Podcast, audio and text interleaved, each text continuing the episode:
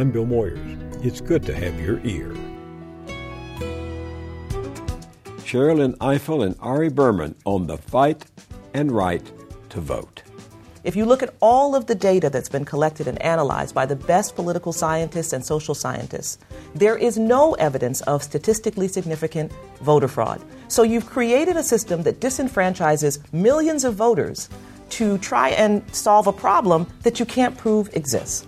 This is an example of trying to give the most powerful people in the country, the wealthiest, the most connected people, more power because the more people that vote, the less power the special interests have. If you can restrict the number of people who participate, it's a lot easier to rig the political system. Thanks for joining us.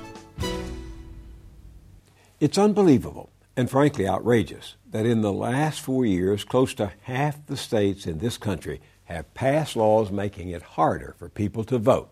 But it's true. And whereas once upon a time in the South of my youth, it was Democrats who used the poll tax, literacy test, and outright intimidation to keep black people from voting, today it's the Republicans working the levers of suppression, as if something in their DNA demands it. Listen to one of the founding fathers of the conservative movement, Paul Weyrich, back in 1980. I don't want everybody to vote. Elections are not won by a majority of people. They never have been from the beginning of our country, and they are not now. As a matter of fact, our leverage in the elections, quite candidly, goes up as the voting populace goes down. So the right has become relentless in trying every trick to keep certain people from voting, and conservative control of the Supreme Court gives them a leg up. Last year's decision, Shelby County v. Holder, revoked an essential provision of the 1965 Voting Rights Act, and that has only upped the ante, encouraging many state Republican legislators to impose restrictive voter ID laws as well as gerrymander congressional districts and limit registration and voting hours. The right's rationale is that people are manipulating the system to cheat and throw elections, but rarely can they offer any proof of anyone, anywhere, trying illegally to cast a ballot. So, what's going on? A question for my guests. Sherrilyn Ifill is president of the NAACP Legal Defense and Educational Fund. She's a noted civil rights litigator whose work has included landmark voting rights cases. She's the author of On the Courthouse Lawn Confronting the Legacy of Lynching in the 21st Century. Ari Berman is a contributing writer at The Nation magazine and during the 2012 elections, the first national reporter to cover voter suppression issues. He's currently writing a book titled Give Us the Ballot The Modern Struggle for Voting Rights in America, to be published next summer. Welcome to you both. Thank you, Bill. Thank you. So, just a couple of weeks before the midterm elections, how do we know if these voter suppression efforts are working?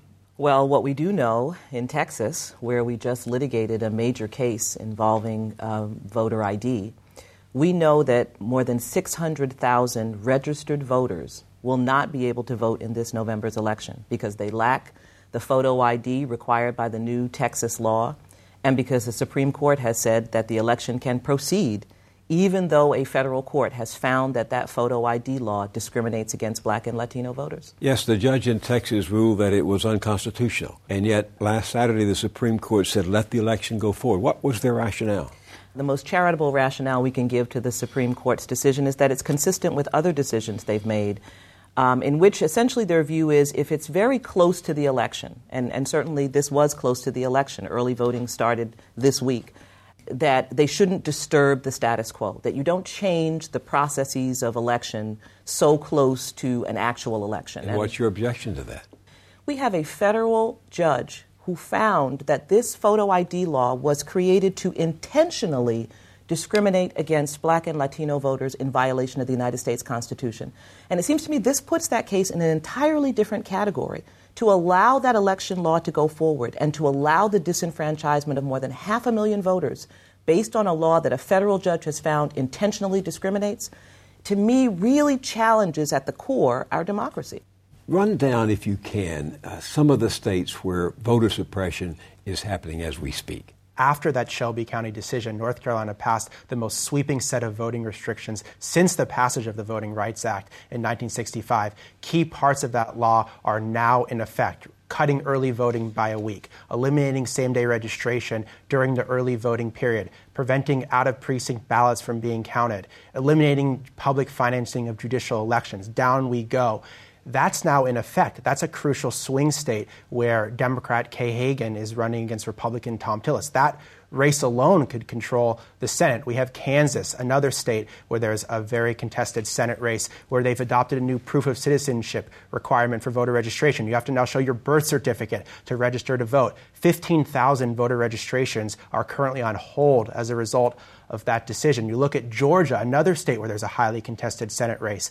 85,000 new voters have been registered by a group called the New Georgia Project. They've subsequently been subpoenaed by the Republican Secretary of State there for alleged voter registration fraud, even though there's been almost no cases. Now we have 50,000 new voter registration applicants that are on hold in Georgia, people who might not be able to register, might not be able to vote in that state. So those are just three crucial swing states in which there are new voting restrictions on the books. Why are you both convinced that these efforts are malevolent? The other side claims that they're necessary to prevent uh, voter fraud, to make sure that the person who's voting is actually the person who should be voting. Well, we've been hearing about this for some years. Remember, Bill, prior to 2006, no state required a photo ID to vote. You and I voted, I'm sure, for many years, for many decades. We arrived at the polls. We had our voter registration card, which does not have a photo on it, and we voted. And, and this was fine um, until suddenly we had this issue of voter fraud being raised.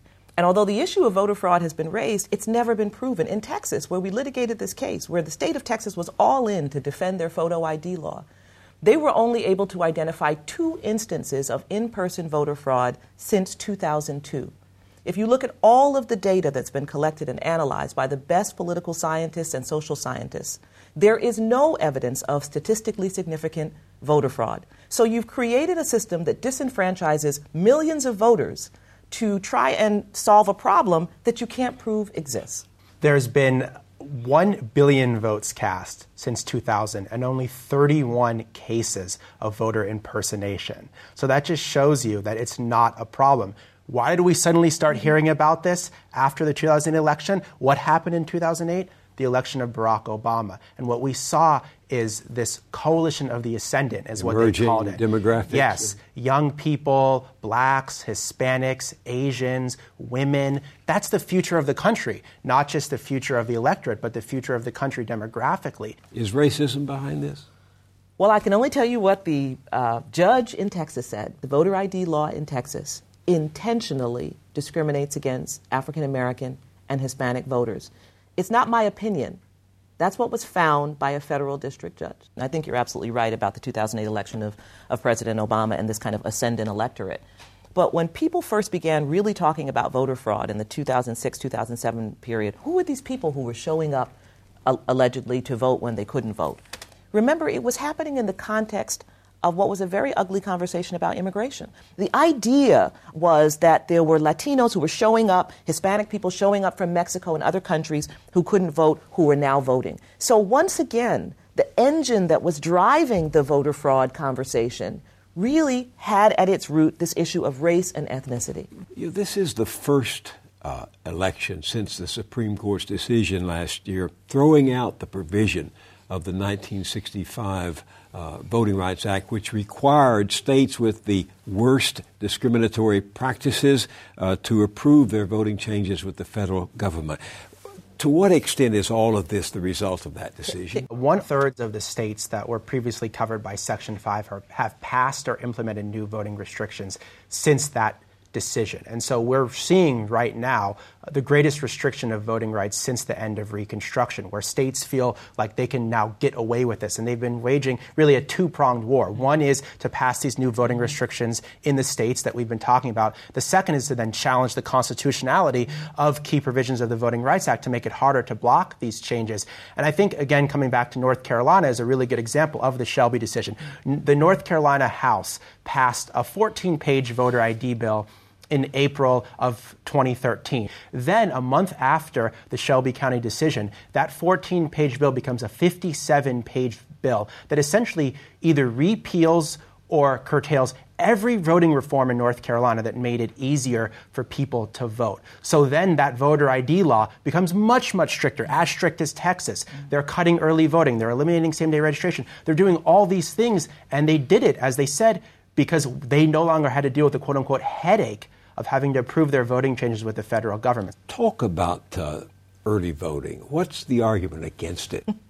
well, I think there's two arguments against it. Uh, one argument that has been made is that uh, it's too expensive to allow uh, early voting, that you can't have extended hours because that means that election administrators have to be open longer. The problem with that argument is that when you have fewer days, you have to open more offices, you have more voter confusion, and it ends up being more expensive to run an election and far more problems. The second argument against it, I think, is more of a philosophical argument, which is that uh, you shouldn't make it too easy for people to vote. We've heard, for example, uh, Republican legislators in states like Georgia basically say, I want a more informed electorate, that early voting makes it too easy for people to vote, and therefore you're getting an uneducated electorate. This is the same kind of arguments that were made in Texas about the poll tax, about literacy the literacy test. test, exactly. And now we're seeing them in the context of things like early voting and voter ID. I'm sure both of you know that there are people who say that people like you are patronizing African Americans, poor folks, as, uh, as, as victims again because you're, you're trying to make it easy for them to vote? well, vote. I mean, if you look at, look at photo ID for a second, because I think people, Bill, sometimes don't understand what we mean when we talk about voter ID. People say, well, you know, what's, what's wrong with having an ID? There's nothing wrong with having an ID. If you look at Texas, I mean, you talk about an informed electorate. Here, here is a state in which their photo ID law, the, the strictest in the country, will not allow my clients who are students at a Texas university to use their university ID to vote, which they were able to use in 2012 and before that. They can no longer use that to vote. Now, if you have a concealed gun carry permit, you can use that to vote. What, how do they explain that? Well, different states have different requirements, right? So, in some states, in Indiana, for example, if you vote absentee, you don't have to show a photo ID. Then Wisconsin said, well, if you vote absentee, you have to show that photo ID the first time you ask for the absentee ballot.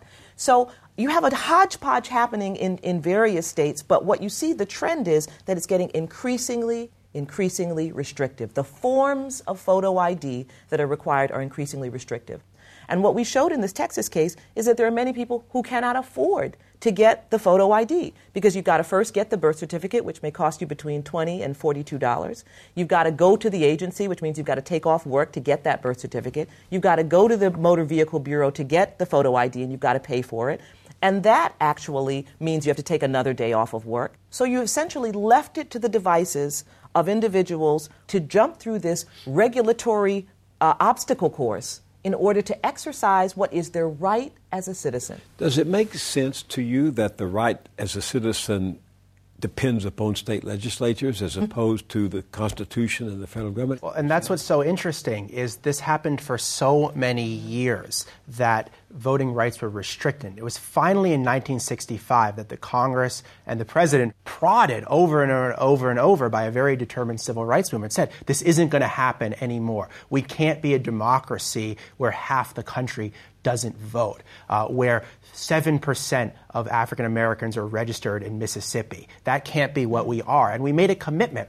Both parties made a commitment. The Congress made a commitment. The courts made a commitment to uphold this Voting Rights Act. This law has been scrutinized more than any other law on the books. It's been reauthorized four times by the Congress. Right. It's been challenged multiple times in the courts and upheld. And over and over and over, there was a bipartisan consensus in Congress, in the courts, for the Voting Rights Act. And only recently has that consensus fallen apart. And one segment of one party has basically decided that the way they're going to win elections is to make it harder for certain people to vote. So we're not just turning our back on recent history, we're turning our back on the most important civil rights law that's ever been passed and the fundamental commitment that we've made as a democratic society to being a functioning democracy, which we weren't before the passage of the Voting Rights Act in 1965. Why do the left and the right see so differently this universal right?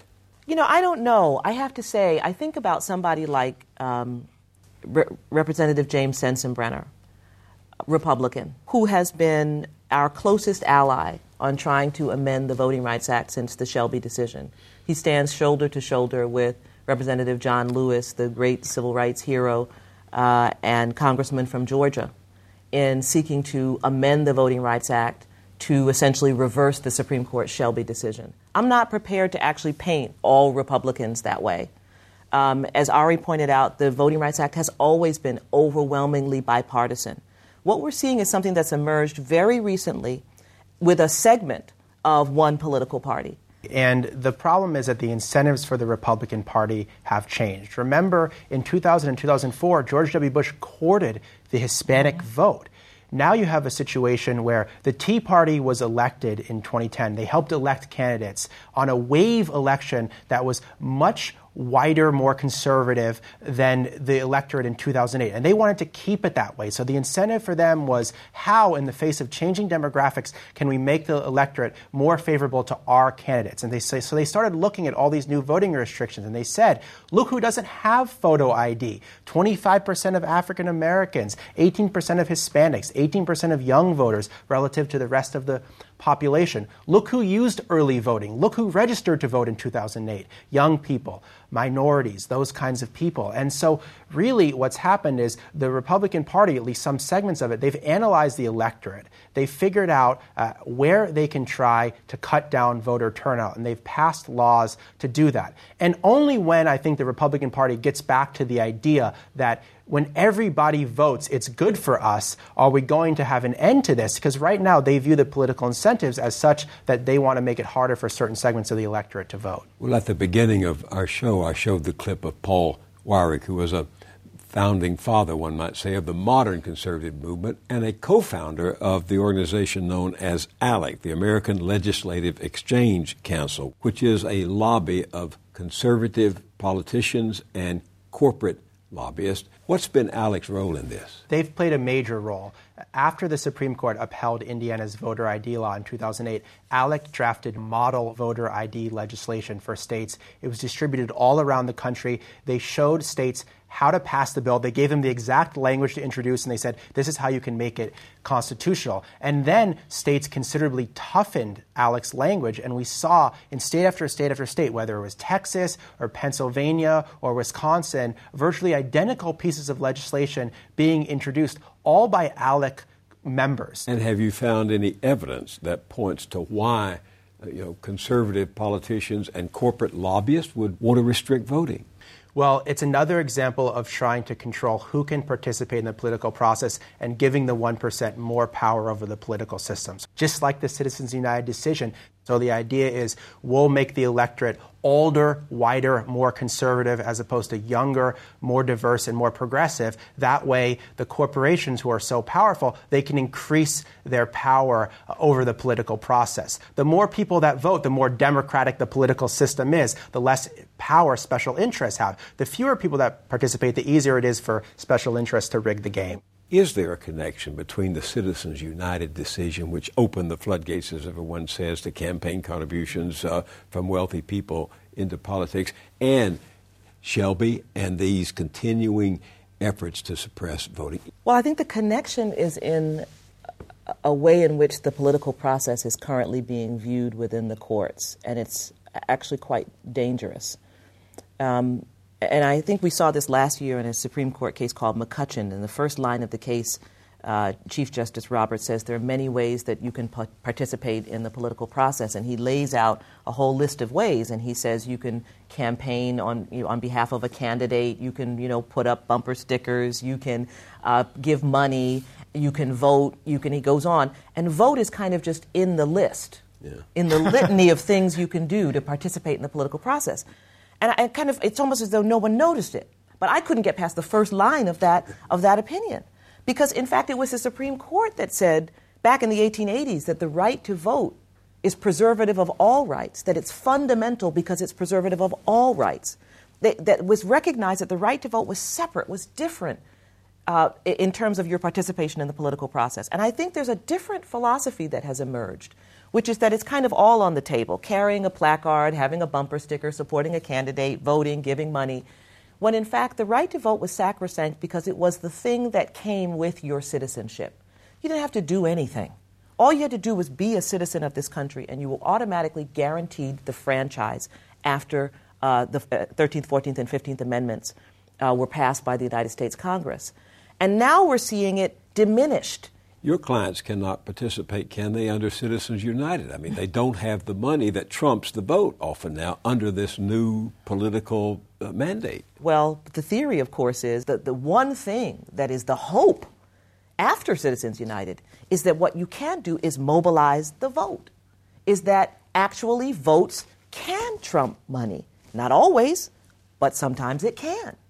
And that's what makes this voter suppression litigation and, and, and effort so um, stunning and so dangerous because now you're saying we're coming for that too, right? The thing that's supposed to be the equalizer, the ability to mobilize and vote and participate in the political process, the thing that is the coin of the realm for the common man, we're coming for that too. And we're going to create this obstacle course that you have to go through in order to exercise this right that should come automatically with your citizenship. Yeah, we have a Supreme Court that wants to make it easier for millionaires to buy an election, but harder for everyday people to vote in one. And that's a very, very disturbing reality right now. Let's continue this conversation online. Look forward to it. Sherrilyn Ifill, Ari Berman, thanks for being with me. Thank you. Thank Bill. you.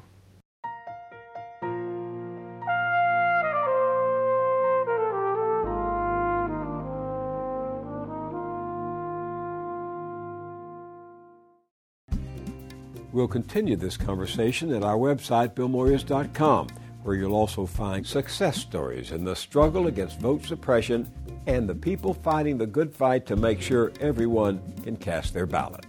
That's all at billmoyers.com. I'll see you there, and I'll see you here next time.